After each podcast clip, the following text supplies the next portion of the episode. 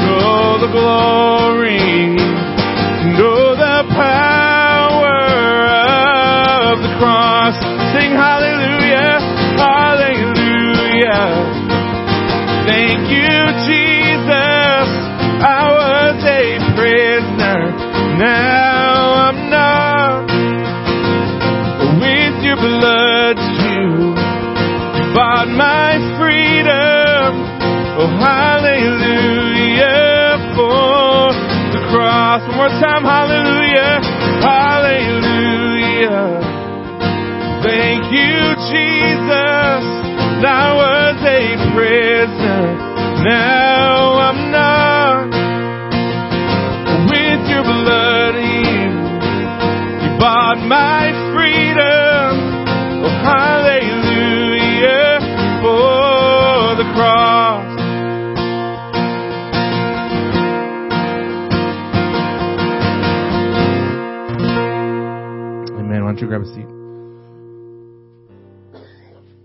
right, guys. Good to see you today. Good to hear you too. Uh, enjoy uh, worshiping, worshiping together. Uh, for those of you who are with us on Facebook and YouTube, we miss you guys. Hope you're doing well wherever you're at.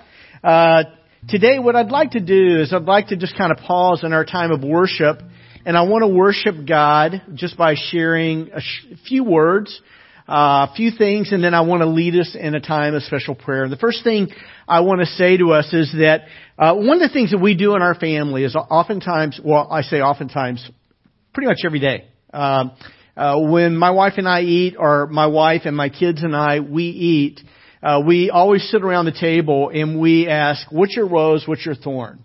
And uh, the reason we ask this question is because in life, uh, oftentimes there are roses, there are really, really good things, but sometimes there are also uh, thorns. There are things that are difficult, things that are challenging.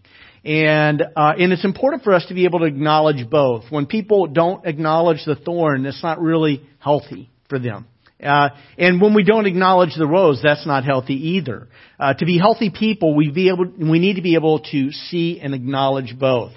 Uh, in this last week, we've seen a couple of really good things that I'm encouraged by. There are a number of people who've had COVID who are doing much better. Uh, and, and for that, I rejoice, and I'm sure some of you do as well. Nathan, you're back with us. Glad to see you today, buddy. Uh, he's supposed to be in quarantine still. But, no, I'm just kidding. He's, he's out of quarantine. Uh, I, I actually nudged elbows with him today, so he's safe. You can do that, uh, if he'll let you. But, uh, but there, uh, this last week, uh, and also Matt, you know, we've been very concerned for him because of his struggle with myelofibrosis, having a suppressed immune system, not yet able to get the vaccine and exposure, and, uh, and he tested negative, so he's doing well, and that's, that's something to rejoice over. Um, and one of the things before we go into prayer, I want to share with you a few things that are very, very difficult. But before I acknowledge those things that are difficult, I want to remind you of what is good. Uh, because we need to remind ourselves that our God is great and awesome. Okay?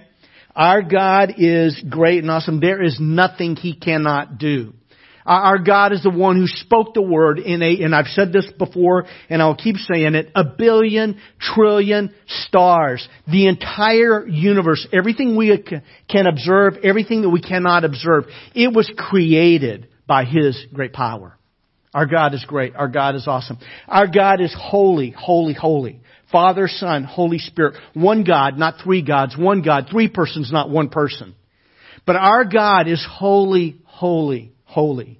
Uh, our God is light and in Him there is no darkness at all. Our God is righteous. He is righteous in all of His judgments. And God does have to judge sin because He is holy. And so our God is righteous and He is righteous in all of His judgments. But our God also loves sinners. And He shows grace and He shows mercy and He shows His love to all who will humble themselves before Him, repent of their sins, turn and believe in Him. And so, just want to remind you of those things. Uh, this last week, there are a few things that happened that just weighed heavy on my heart. Uh, I read a couple of articles this last week about what's happening in Afghanistan, uh, the advance of the Taliban, the collapse of the Afghan government, and uh, as I was reading this, uh, I came across this article from the Gospel Coalition.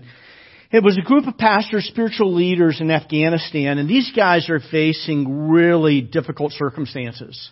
Uh, back in July, they were forced to register that they were Christians, and they, they did that. And uh, shortly after that, the Taliban sent a message to one of these uh, pastors, and this is what they told him. They said, uh, "We know who you are. We know what you're doing, and we know where to find you. Uh, it, later that week, the Taliban went to pick him up, but fortunately he had gone into hiding, and so he's okay. Many others, though, and I'm not going to go through everything in the article because we, some of it is very, very dark, but they're facing extremely difficult circumstances. And what amazed me though was the mindset and the spirit of worship among these spiritual leaders. Wow.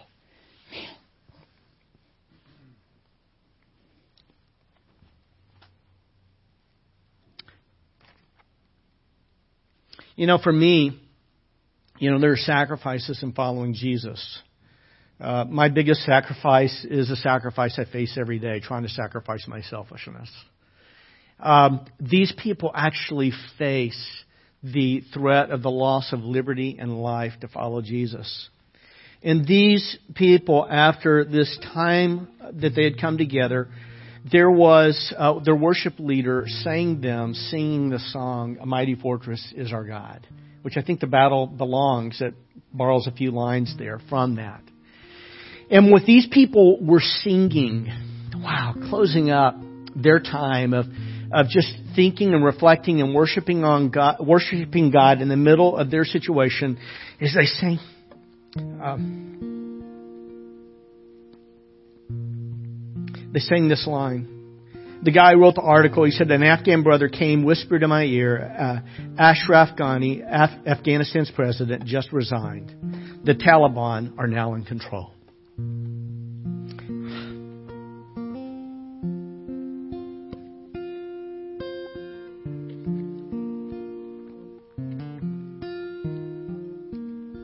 And they sang, Let goods, our worldly possessions, and kindred our family. Let goods and kindred go. This mortal life also.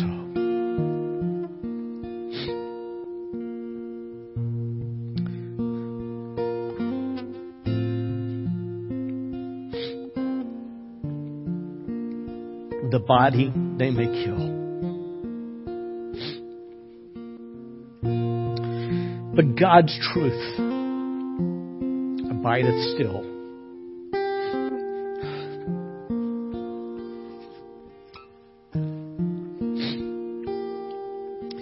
His kingdom is forever. Um, I'm, I'm sorry, it just kind of grips me with a lot of emotion because I realize that, um, you know, sometimes we we have our celebrity pastors here in America and we write our books and we have our conferences and stuff like that. But I think the true heroes of the Christian faith, I don't think it's a bunch of American pastors. I think it may be a group of Afghan pastors and pastors in other parts of the world that we'll never know their name. Maybe they're pastors in North Korea. Maybe they're pastors in China. Maybe they're pastors in Iran. But they are the ones who really know what it means to lay down everything to follow Jesus and serve Him. Um, a little closer to home this last week, uh, an acquaintance of mine, don't know him well. I've had occasion to meet him a couple of times, but his name is Bill. His wife's name is um, is Marilyn. Bill and Marilyn Brown. They pastor Grizzly Flats Community Church and um, and they're member of our they're one of our sister churches. They're a part of our network of churches that I'm on the board with. And so I got a communication this last week from Craig, who is our executive director, and Craig told me that you know Grizzly Flats had been burned and that many the, school was burned, many of the homes were burned, and um, and Grizzly Flats Community Church was burned. Uh, Bill and Marilyn lost their home and many in their church also lost their homes. And they are suffering loss. Um, and then this week, uh, we had some people from our church family. Kathy Tyner lost her brother. Uh, we had two of our members who went into the hospital. Both of them are in intensive care right now. Uh, I had one of those is Rudy Wilson. He's got a heart issue. I will tell you this. I called Rudy yesterday and I asked him, how are you doing? He said, oh, I'm fine. That's how Rudy is doing when he's in intensive care. Oh, I'm fine. um, I talked to Kayla uh, Mikola last night, and Gina, her mom, had to go into uh, ICU on Thursday, and she had to go on a ventilator yesterday or Friday and uh, and her blood oxygen levels were down, like way down, almost to the point where you have irreversible brain damage and damage to internal organs. The good news is this: as I talked to Kayla last night, and Gina's blood oxygen level is up significantly. So I know some of you are praying for them. I just want to encourage you to continue to pray. But what I'd like to do right now is because I know that our brothers and sisters in other parts of the world are going through hard stuff. Brothers and sisters of ours in this state are going through hard stuff, and brothers and sisters in our church family are going through hard stuff. And so I just want to take a moment and I want to lead us in a special time of prayer for them. Is that okay with you guys? Let's pray. God, you are, you are great. You are awesome.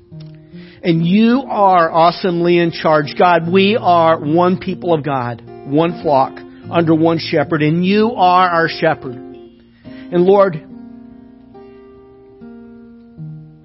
we come before you today to pray for our brothers and sisters in Afghanistan, in places like North Korea, China, Iran, and other places where it's very hard to follow you. And so we want to pray for them. God, give them the wisdom, the courage, the grace they need to stay strong in the middle of persecution in a time of great loss. God, help them to be strong. Give them your grace.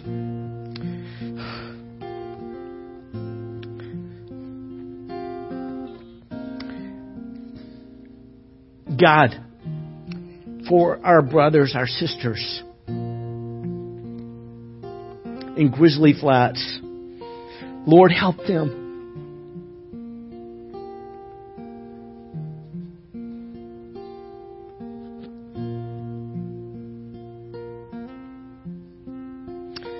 Help them to be strong and courageous in their loss. God, I pray for Rudy. I pray for Gina. I pray for Kathy who lost her brother. God, I pray for others in our church who are also facing hard circumstances and difficult loss. And you are good. You, you, you are faithful. You are with us. You will never abandon us. And so we worship you. And we pray for our brothers, we pray for our sisters, that you would give them the grace that they need to carry them through what they are facing. And Lord, we pray this all in your name. God, we know you can redeem all things, our greatest hurts, our pains, our losses, and you will redeem it all for good. You will. You will recycle it for good. For the honor and the glory of your name. And we thank you and we praise you for this. And I pray this in Christ's name and for your glory. Amen.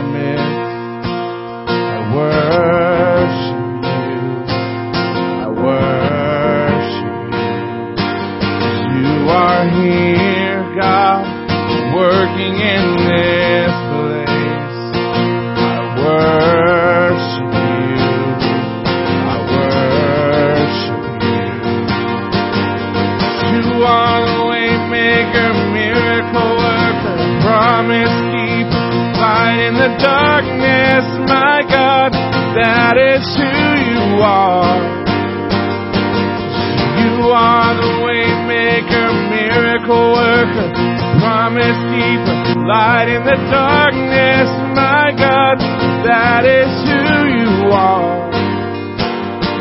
You are here touching every heart. I worship you, and I worship you. You are here, God, healing, healing every heart.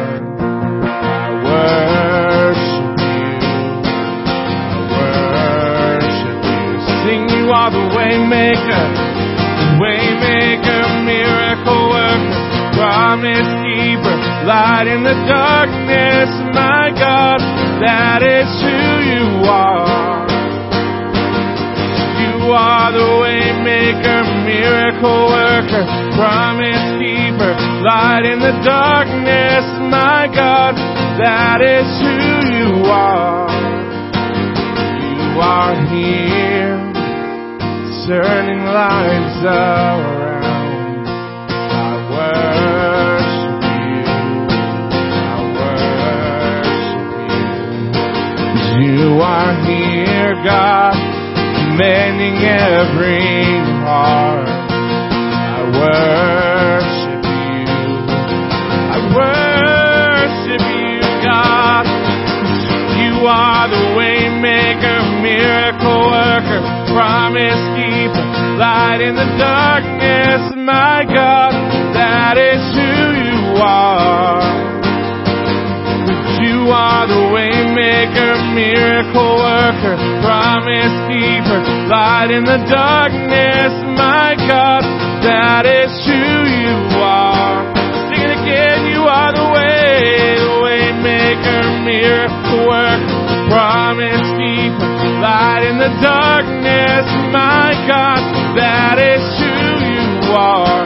One more time, you are the way maker, miracle worker, promise keeper, light in the darkness, my God, that is who you are. That is, that is who you are. That is who you are. That is who you are, God. That is who you are. Even when I don't see it, you're working. Even when I don't feel it, you're working. Never stop, you never stop working.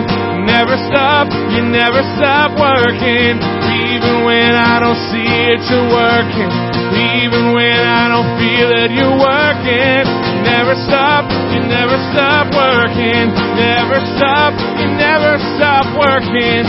Waymaker, miracle worker, promise keeper, light in the darkness, my God, that is who you are.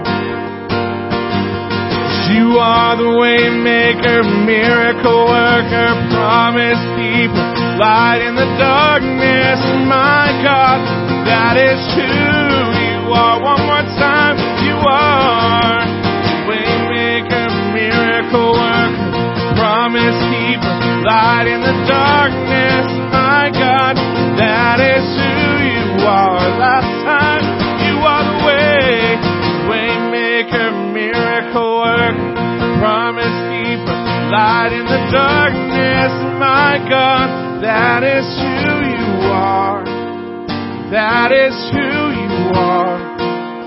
That is who you are. That is who you are. That is who you are. Heavenly Father, this morning we declare that to you. God, you are the waymaker, God, the miracle worker, promise keeper, the light in the darkness, God, as we have all come from and have heavy things, God, carrying into this this last week. God, I pray that you will um, remind us of that.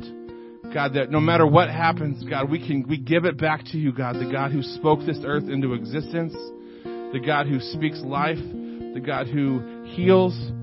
God, this morning we declare that and we worship you. God, we thank you for this church and the chance to come and the chance to sing.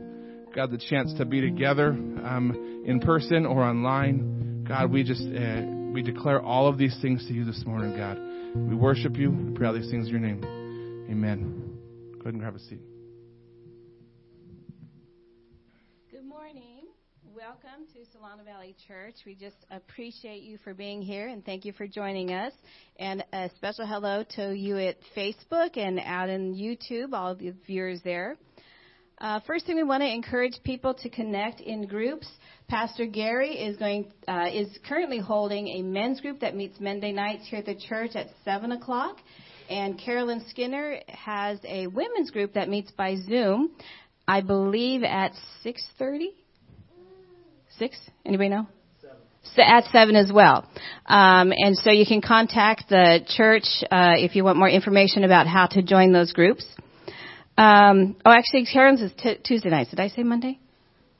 Okay, Tuesday nights. Okay. um, we also want to uh, encourage you to connect also by serving. We have many different ways to serve. Um, you can look for the opportunities on our Solano Valley Church, the SVC app. If you search Solano Valley Church in the App Store or in Google Play, you can download it for free. Uh, and so you will find there many, all the different things from greeters to announcements to working with our children, uh, many different um, ways to serve in the church. We're very excited that we're going to have a baptismal service, and this is going to be on Sunday, September 12th. Baptism is a public profession of your personal commitment to Jesus Christ. Um, if you have decided to follow Christ but have not been baptized yet, we ask that you can uh, sign up for more information by the back door if you're here. If you're not here, uh, in Facebook, if you're on Facebook or YouTube, you can also go to the SVC app and message either Pastor Gary um, or Pastor uh, Matt through uh, the SVC app. Uh, right now, um, we have the opportunity to worship God through our giving, and um, this last week, hmm, I'm not an emotional person either, but what's happened in Afghanistan as a mother of two daughters, so upsetting. And I just think, thank you, Lord, but for the grace of God. Um, we have so much to be thankful for that we don't even think about. And it's our privilege to give back. And so we have many ways uh, to give back. You can give online um, through our app at www. Uh, I'm sorry, online through www.solanovalley.org/giving. You can tap give on the SVC phone app. You can send a check, and the address is uh, 1307 Oliver Road in Fairfield, California, 94534. Um, you can text GIVE, capital G-I-V-E, to 707-883-3019. And if you're here in person, you can uh, put your check in the uh, silver slot in the back of the church. Right now, I would like to turn it over to Pastor Gary, who is going to be speaking to us on um, John chapter 10. All right. Thank you, Kathy. Appreciate that. All right. I think, uh, uh, hopefully I've gotten through my tears, uh, for the morning. Um, so we're going to be looking at John chapter 10 for those of you who are with us today. Um, uh, maybe who have not been with us. Uh, we've been going through the Gospel of John, so we're going to be looking at John chapter 10. Uh, and um, so I want to introduce you real quick to my dog. His name is Watson. This is Watson, okay? He's very courageous. I know he doesn't look that way here.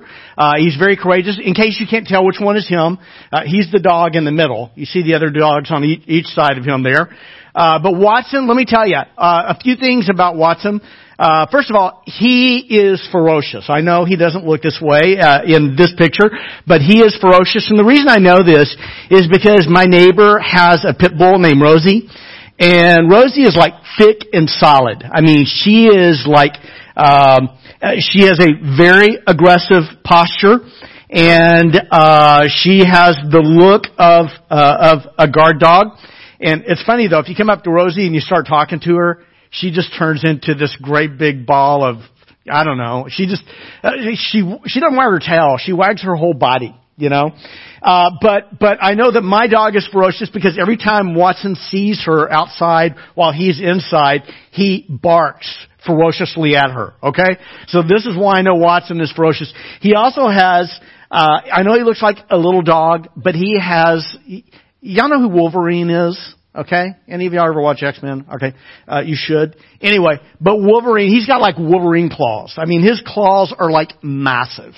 Uh, and then, uh, and then the other thing about Watson is, uh, he is, he's my Bible study buddy. So when I get up in the morning to pray, read my Bible, Watson loves to climb into my, if I don't have my Bible in my lap, he's on my lap. If my Bible's in my lap, he'll try to squeeze between me and the arm of the couch next to me. So he can be as close to me as he can. Uh, but uh, so just curious, how many of y'all are dog owners? Either own a dog or have had a dog. Okay, how many of you maybe you don't have a dog? You're, you have a one of those other animals. I think they're called cats. Uh, so if you, you have cats, uh, but many of us, you know, you're pet owners. Now, I, I, I want to know the truth. How many of you talk to your your pets? Okay. Anybody talk to your pets? Okay. It is funny. I'm seeing a few of you raise your hand like this on this one, okay? Uh, is that we have a way of talking to our animals because our animals have a way of kind of like, uh, they own a piece of our heart, don't they? They kind of own a piece of our heart. And so I will talk with uh, Watson in a way, let me put it this way. I wouldn't walk up to Eric and start saying, "Hey, buddy, how are you doing today?" I just don't do that. Okay. Now he does that with me, which is kind of embarrassing, but I'm just kidding. Uh, but you, you get it. Is that sometimes we we have a way of talking with our animals, and this is not something that's new in the ancient Near East. It's very very interesting. Um, in the West, uh, when we shepherd sheep, we typically drive sheep, maybe with dogs or with, uh, you know, in, and we'll drive sheep. In, in the ancient Near East, the ancient Middle East, they would not drive sheep, but they would lead their sheep. And they would also talk to their sheep and they would name their sheep. And, and, and, and what would happen is, is, uh, uh, it, in, in the ancient Near East that oftentimes, if, if the shepherds lived in a village, they would have, close to the village, they would have a sheep pen or a sheepfold that was built with rocks that would go all the way around it, and sometimes it was connected to a house. Uh, so the house would form a wall or it'd be built next to a hill. So the hill would be one of the walls, but it would only have one gate. And in the gate there would be a gatekeeper. But all the shepherds would bring their sheep into this one, uh, this one fold, this one sheep pen. And then each day what would happen is that the shepherd would come and he would begin to call his sheep by name. And so let's say we have, you know, we have this first shepherd and he comes up and he calls his sheep. The other sheep will not come to him. They won't come. They don't know his voice. They don't know. Uh, they don't know the shepherd. So only that shepherd's sheep would come to him, and he would lead the sheep out. to pasture. And then the next shepherd would come and he would call his sheep and his sheep would come out. And then the next shepherd. And this is part of the context of a little bit of what we're going to look at today is we're going to look at what John chapter 10 tells us about Jesus as the good shepherd. But before I dig into this, again, it's like, and, and I know I'm spending a lot of time here on context, and the reason I'm spending time on context is sometimes we will read a passage of scripture we know very, very little about the context, and so we read it. Sometimes it just blows past us. It's like we don't even grasp what we're reading. So a couple of things that, that you need to understand about sheep and shepherds and shepherding. Uh, in, in, especially in the Bible. In the Old Testament, God is often called the shepherd of His people. Uh, we see this in places uh, like Isaiah chapter 40, uh, where the Bible says, "See, the sovereign Lord comes with power, and He rules with a mighty arm. See, His reward is with Him, and His recompense accompanies Him. He, God, tends His flock like a shepherd."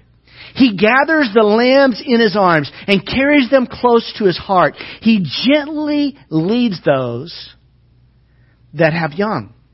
And so what we see here is we see God is the shepherd of his people. We see this again. Uh, we see it again in Ezekiel chapter 34, uh, verses 11 and 12, where the Bible says this, For this is what the sovereign Lord says, I myself will search for my sheep and look after them. As a shepherd looks after his scattered sheep when he is with them, so I will look after my sheep. And then perhaps the most famous passage where it talks about God as being the shepherd of his people is the 23rd Psalm. And my guess is a few of you could probably quote it with me. But in the 23rd Psalm, David writes, The Lord is my shepherd, I shall not want. He makes me lie down in green pastures. He leads me beside quiet waters. He restores my soul. He guides me in the paths of righteousness for His name's sake. And so as we read in John 10 and we read about Jesus being the good shepherd, we need to understand that he is saying something very special about himself. That as God was the shepherd of his people in the Old Testament, Jesus is saying, I am the shepherd of my people. Uh, again, another thing that we need to see and understand about the context of sheep and shepherds and what the Old Testament teaches us and what John, Jesus is going to say to us in John chapter 10 is this, is that oftentimes God is spoken of as being the shepherd. But oftentimes in the Old Testament, when we read through the prophets, they will name the, the political leaders and the religious leaders of the people of Israel as shepherds.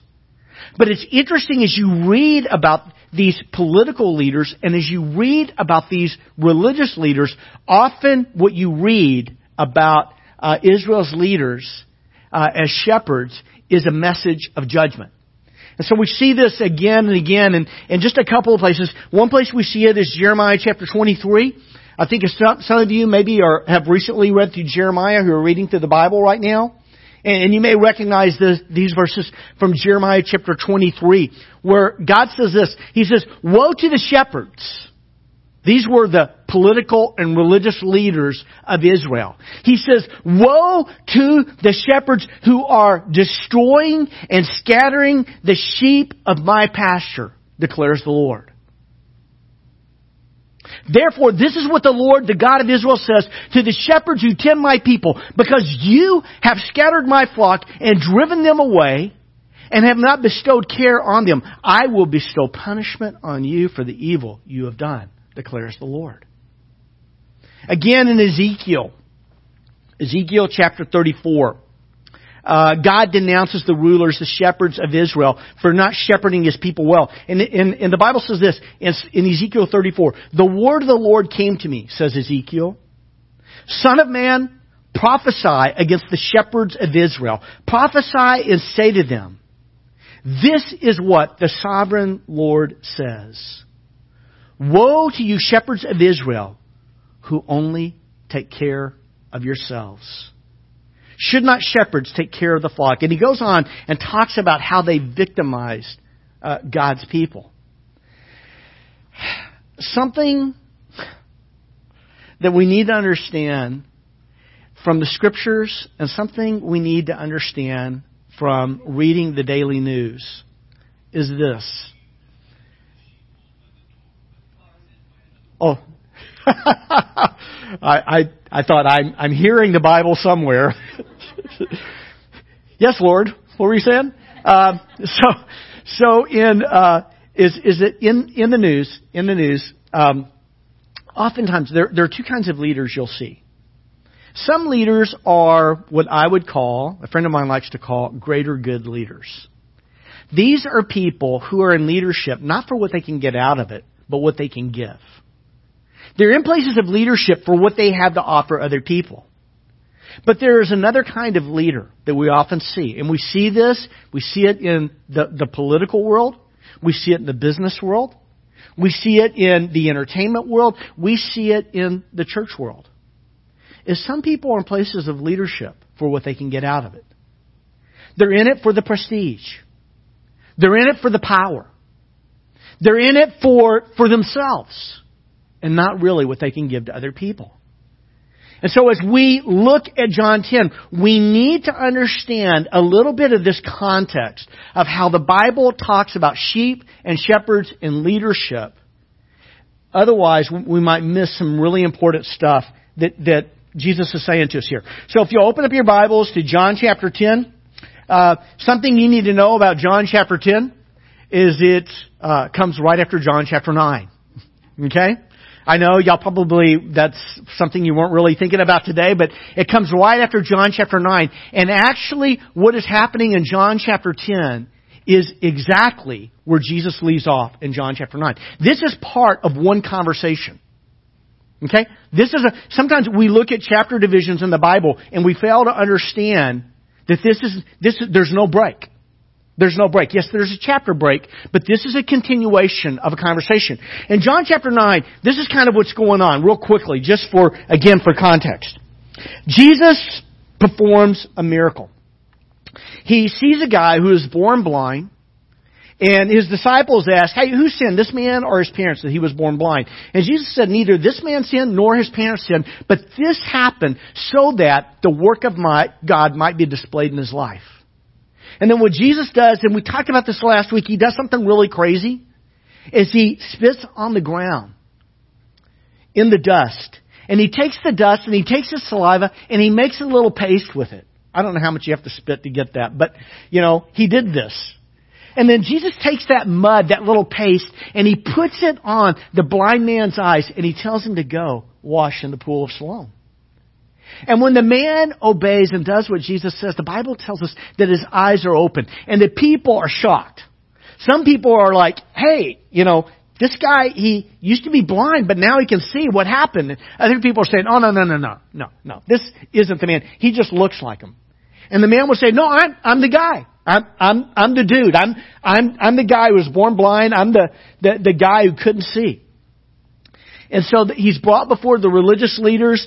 The religious leaders are like, uh, and by the way, Jesus did this on the Sabbath. Uh, Jesus just liked to stir up trouble, I think. You know, he would routinely do miracles, heal people on the Sabbath. In fact, as you read through the Gospels, on at least seven different occasions, the Bible tells us that Jesus healed or was healing on the Sabbath.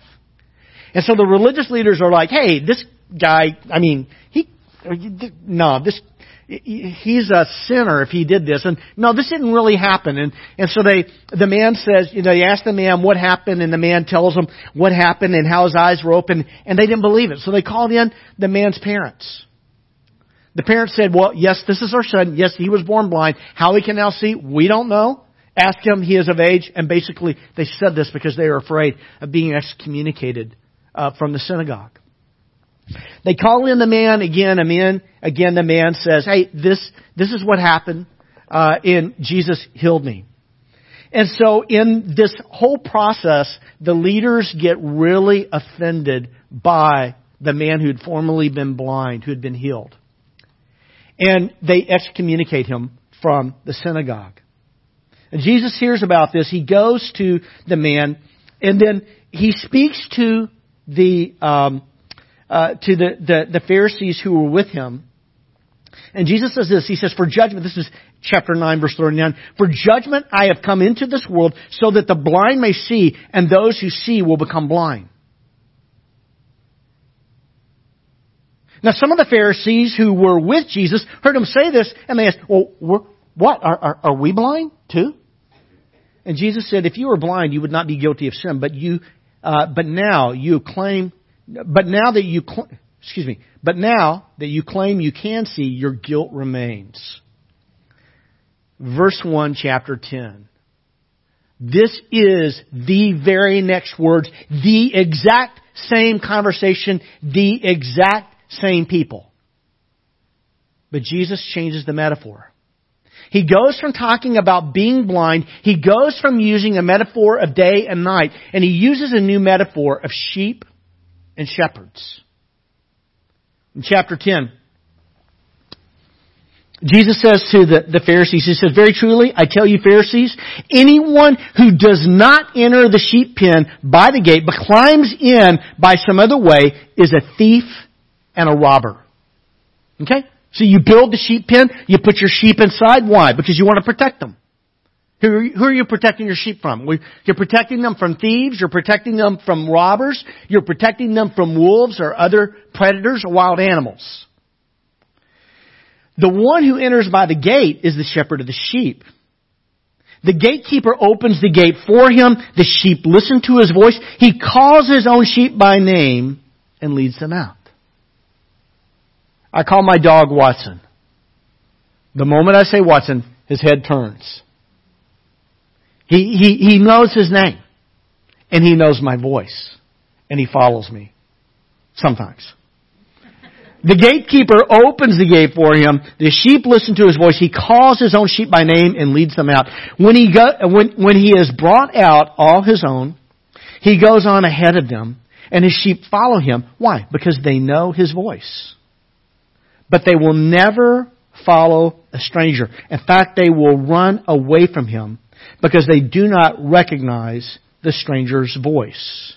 Verse 6. Interesting. Jesus used this figure of speech, but the Pharisees did not understand what he was telling them. What's going on? Uh, I'll, I'll, tell you what I believe. Okay?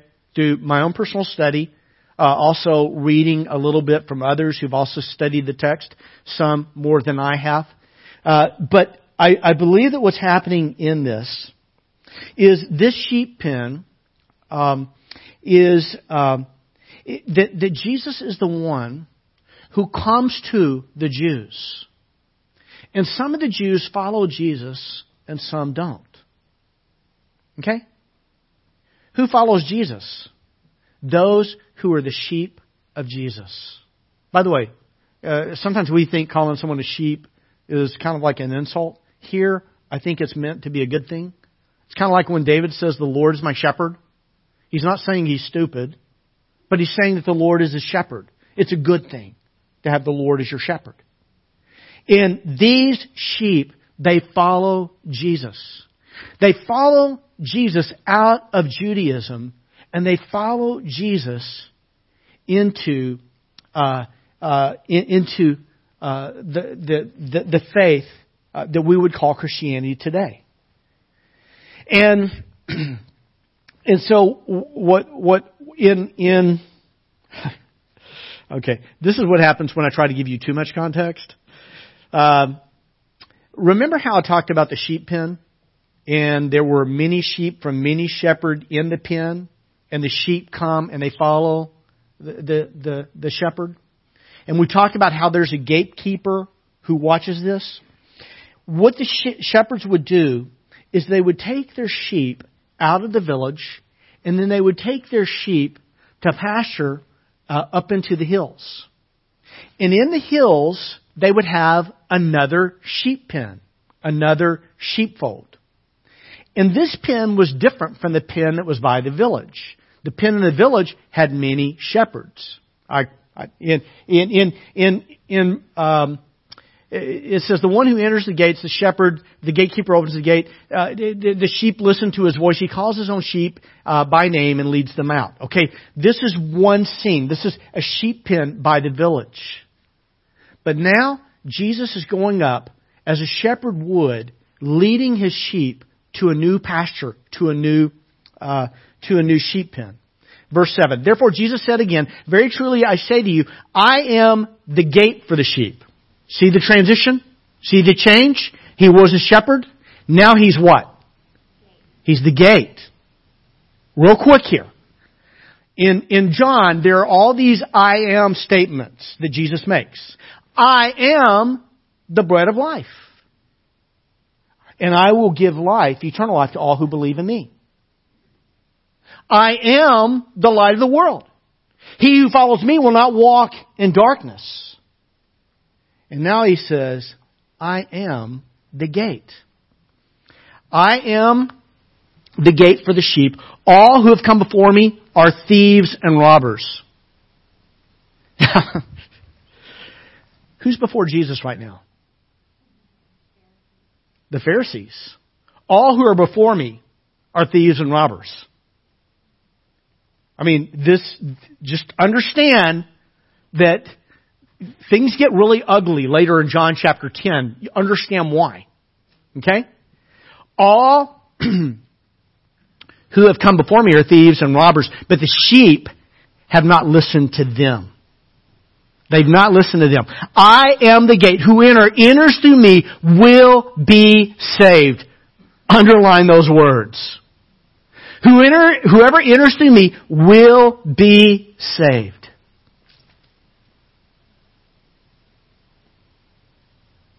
They will come in and go out and find pasture.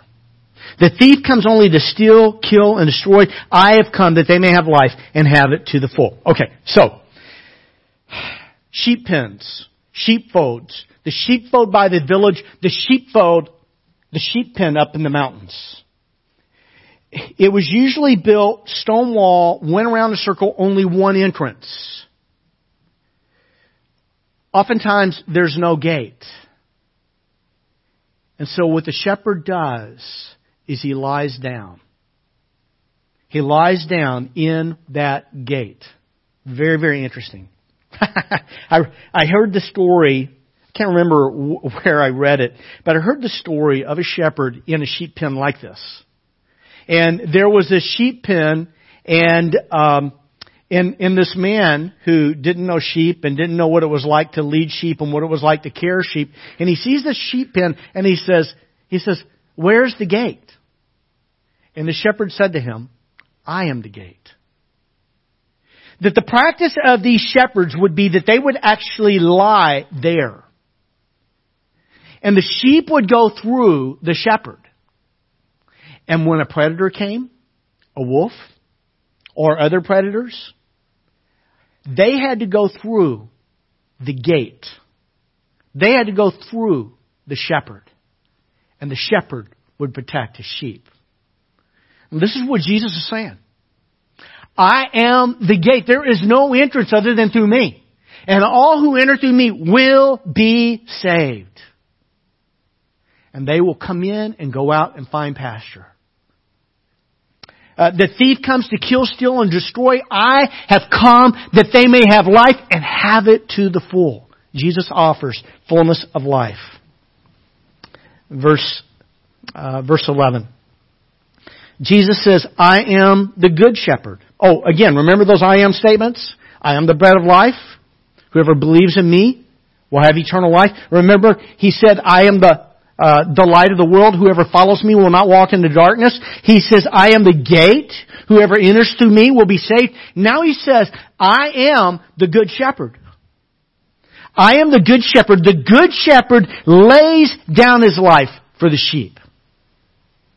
Clearly a reference to, to the rapidly approaching crucifixion of Jesus. And four more times, Jesus is going to say, I lay down my life for the sheep. Um, Verse 12, the hired hand, who's not the shepherd, doesn't own the sheep. So when he sees the wolf coming, he abandons the sheep and runs away. Then the wolf attacks, attacks the flock, uh, and scatters it. Uh, the, the man runs away because he is a, a hired hand and cares nothing for the sheep. The sheep mean nothing to him because they have no value to him. For the shepherd, They're everything. They're his life. They, they, they are everything. In verse 14, Jesus says, I am the good shepherd. I know my sheep and my sheep know me. Just as the Father knows me and I know the Father, and I lay down my life for the sheep. There it is again. I lay down my life for the sheep. I have other sheep that are not of this sheep pen. Real quick, what is this? I have other sheep that are not of the sheep pen. Throughout the scriptures, uh, we, we see that in the Old Testament, that God raises up a people. He raises up a people, a nation. And he raises up this nation through a man, Abraham, and his son Isaac, and his son Jacob, and Jacob's sons, that become the nation of Israel. In Genesis chapter 12, it was always a part of God's plan that he would not just bless his people Israel, but he would also bless the nations through uh, Abraham. In in in, um, in in Genesis chapter 12, God calls Abraham to leave the land where he lived, to leave his family, to go to a place that God is going to show him. And God tells Abraham, he says this, through you, all the families, all the peoples, all the nations of the earth will be blessed. And this is ultimately a, uh, a reference to who will come through Jesus, the seed of the woman. Uh, I've done a series on Genesis before, but but but Genesis tracks the seed of the woman from uh, from Eve through Seth uh, to Noah, and then from Noah through Shem to Abraham, and then from Abraham uh, ultimately the New Testament picks up and traces him all the way to the, the, the seed of the woman, Jesus, born of a virgin, conceived by the Holy Spirit. And, and so this ultimate blessing was never intended to be for Israel only, but for the nations. Uh, in Isaiah chapter 56, uh, in Isaiah 56, uh, the scriptures talk about, uh, God talks about how uh, he, there, he, he's going to go out and he's going to seek after his exiles. But he will also bring together from the nations those who believe in him. Uh, in in uh, Ephesians chapter two, the Bible tells us uh, about this what what Paul calls a mystery. That both Jews and Gentile are one people in what God calls the church, uh, the uh, the worldwide uh, family of God, all true believers, whether they're in Afghanistan, whether they're in North Korea, China, the United States, wherever they are. Anybody who has truly put their hope in Jesus to save them and that we are the people of God. And so what, what Jesus is saying here is that I have other sheep among the Gentiles who are not of this sheep pen. I must bring them also. They too will listen to my voice and there shall be one flock, not two, one flock and one shepherd. Jew and Gentile. The reason my Father loves me is that I lay down my life only to take it up again. No one takes it from me, but I lay it down of my own accord, voluntarily. I have authority to lay it down, and I have authority to take it up again. This command I received from my Father. And when Jesus is saying that he will lay down his life, by the way, this is, uh, theologians like to call this substitutionary atonement. Okay? Or vicarious atonement. It's the idea that Jesus laid down his life, died as a sacrifice for you, for me. Died as a sacrifice for my sin and your sin. So that we might be saved and we might, uh, we might be a part of God's family. And then what Jesus says here, he says, um, no one takes my life from me, but I lay it down of my own accord. That, that Jesus doesn't see himself as a victim going to the cross. Jesus voluntarily laid down his life.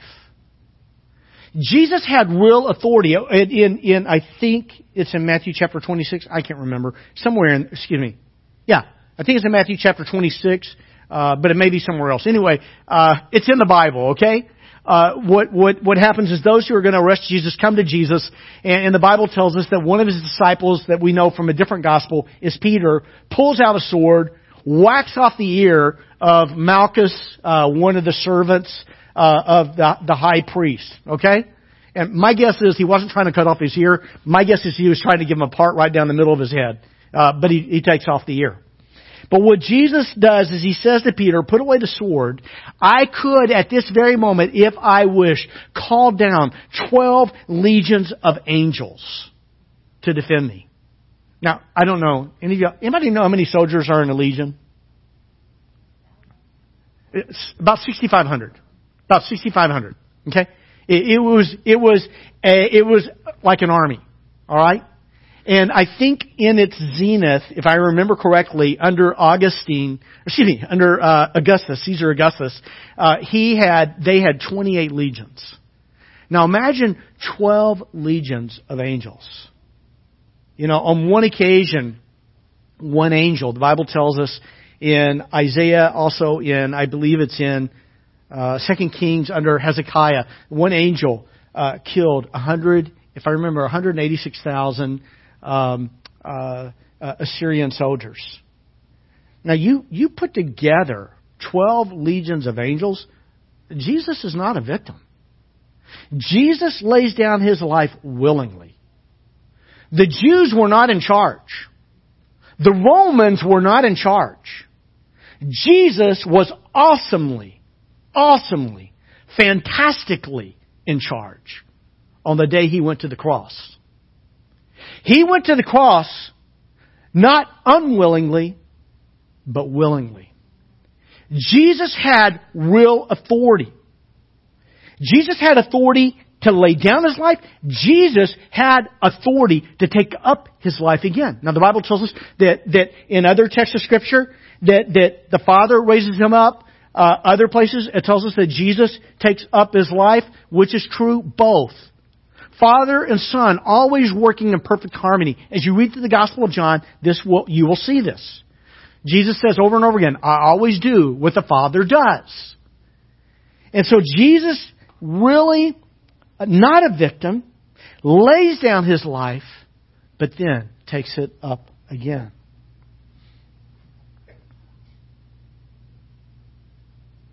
Verse 19. The Jews who heard these words again were divided. Interesting. We, we see almost the exact same phrase in chapter 9. They're divided. Uh, they, they just don't know what to think about Jesus. They don't, they don't know what to do with Jesus. Many of them said, He's demon possessed. He's stark raving mad. He is insane. Why listen to him? But others said, These are not the sayings of a man possessed by a demon. Can a demon open the eyes of the blind?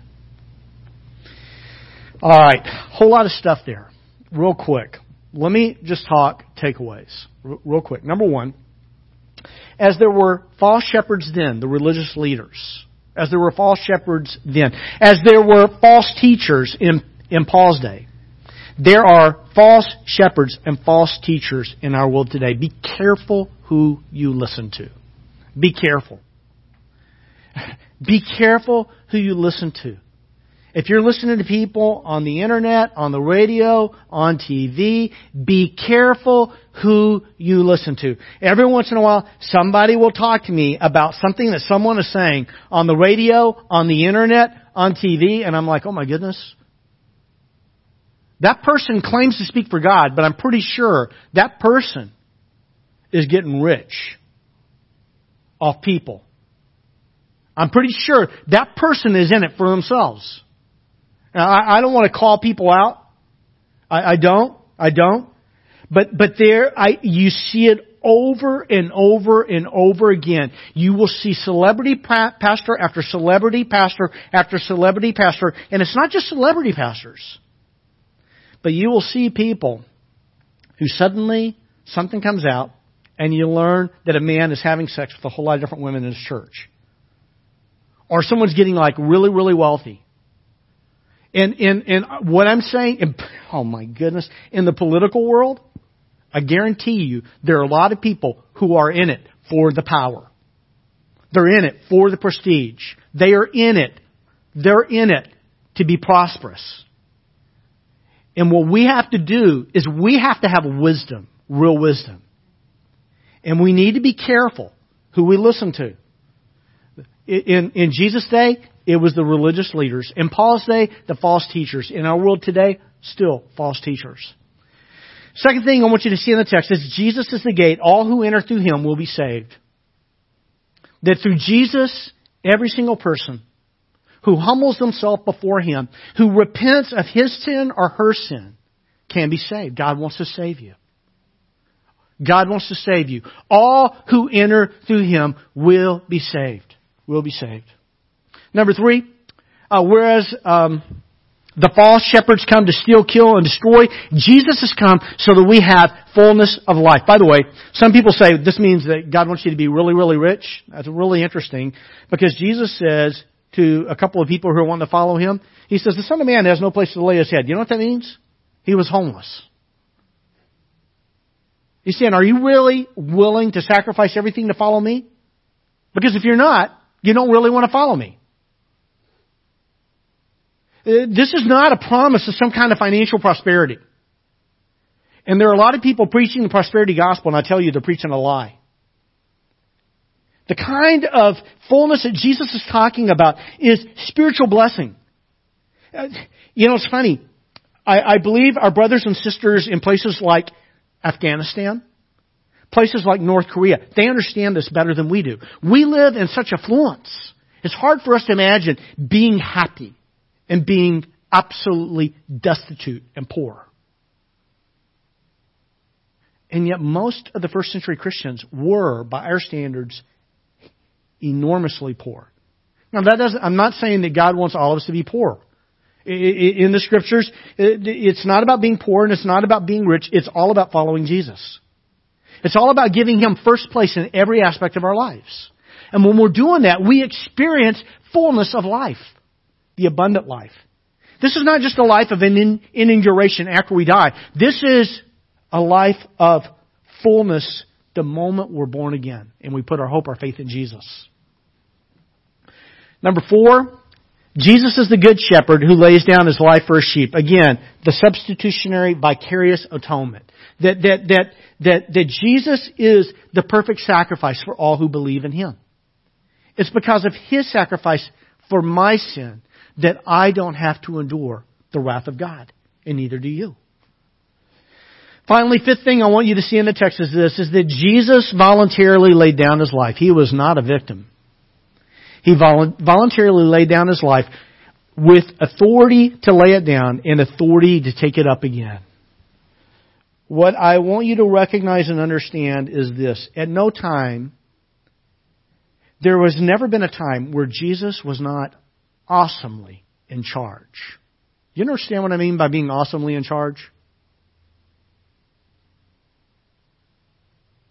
What I'm saying is that he was in complete control. Now, I don't know about you. I kind of like sometimes feeling like I'm in control. Do you ever feel out of control? Okay? okay, I'm a, I'm a bike rider. I'm a bike rider. When you're going down a really, really steep um, uh, road and you hit a little bit of gravel, and all of a sudden I think, I'm going to hit that tree. Then I hit the tree. Okay? I hit it hard, alright? This happened in Rockville. Uh, a long time ago. Still got a bump on my leg. Um, you know, the thing is, is that I like feeling like I'm in command and I'm in control and often, and the truth is we never are. But God always is. Jesus was and is awesomely in charge. Jesus is the gate. All who enter through him will be saved. Jason, I'm going to ask you to go ahead and come on back up. Uh, Jesus is the gate. All who enter through him will be saved. The thief comes only to kill, steal, and destroy. Jesus came so that we might have life and have it to the full. Jesus is the good shepherd who lays down his life for the sheep. And Jesus, by his authority, laid down his life, and Jesus, by his authority, took it up again. Let's pray. God, you are great. You are awesome. You are good. Lord Jesus, we praise you, we worship you, we thank you for being our substitutionary atonement, the one who died as a sacrifice for our sin. Thank you, thank you. Thank you, Lord Jesus, through, through faith in you, we can be saved. That, that, that, thank you, Lord Jesus, uh, that in you, we can have fullness of life. Um, thank you for being the good shepherd who has laid down your life for our sin. And God, we praise you because you took it up again. Lord, we worship you today. In Christ's name I pray. Amen.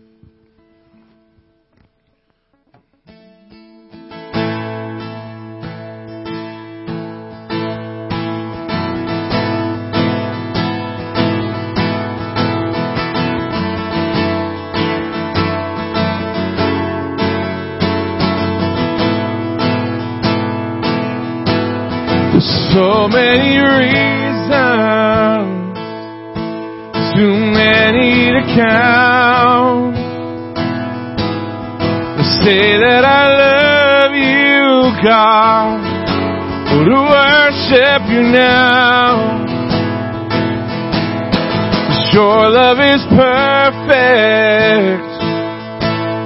And Your heart is kind and I'm yours forever.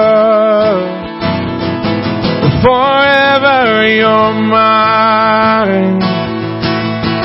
Jesus, the anthem of my heart. Jesus, the anchor of my soul. I'm overwhelmed by all you are. Oh, how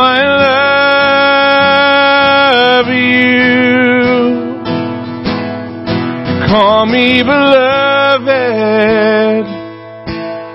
and you call me friend. Your grace says I'm worthy. You welcome me in.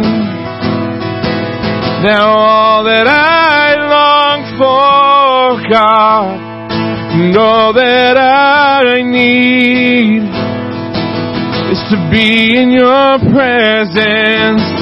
Forever I fall at your feet.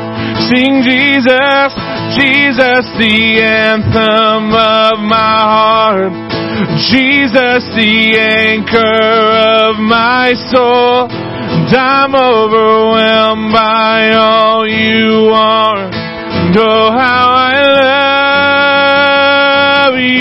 Oh, Jesus, the anthem of my heart.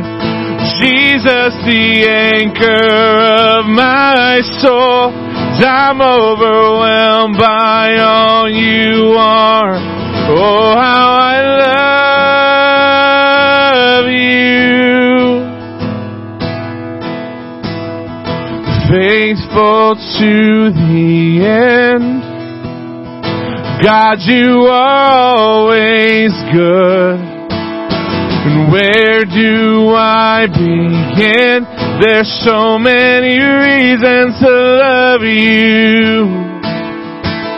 Your promise never breaks. Your beauty never fades. What else can I say? There's so many reasons to love you. Jesus, the anthem of my heart.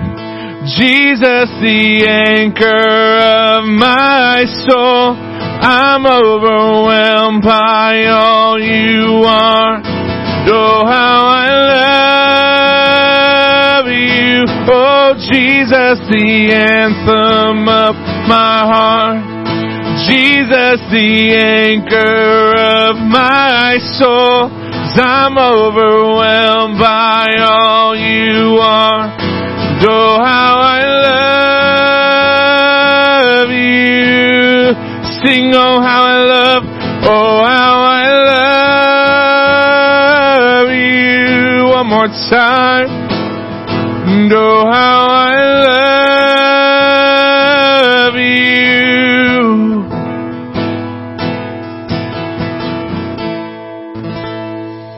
Amen. Amen. You guys have a great week. We'll see you next Sunday.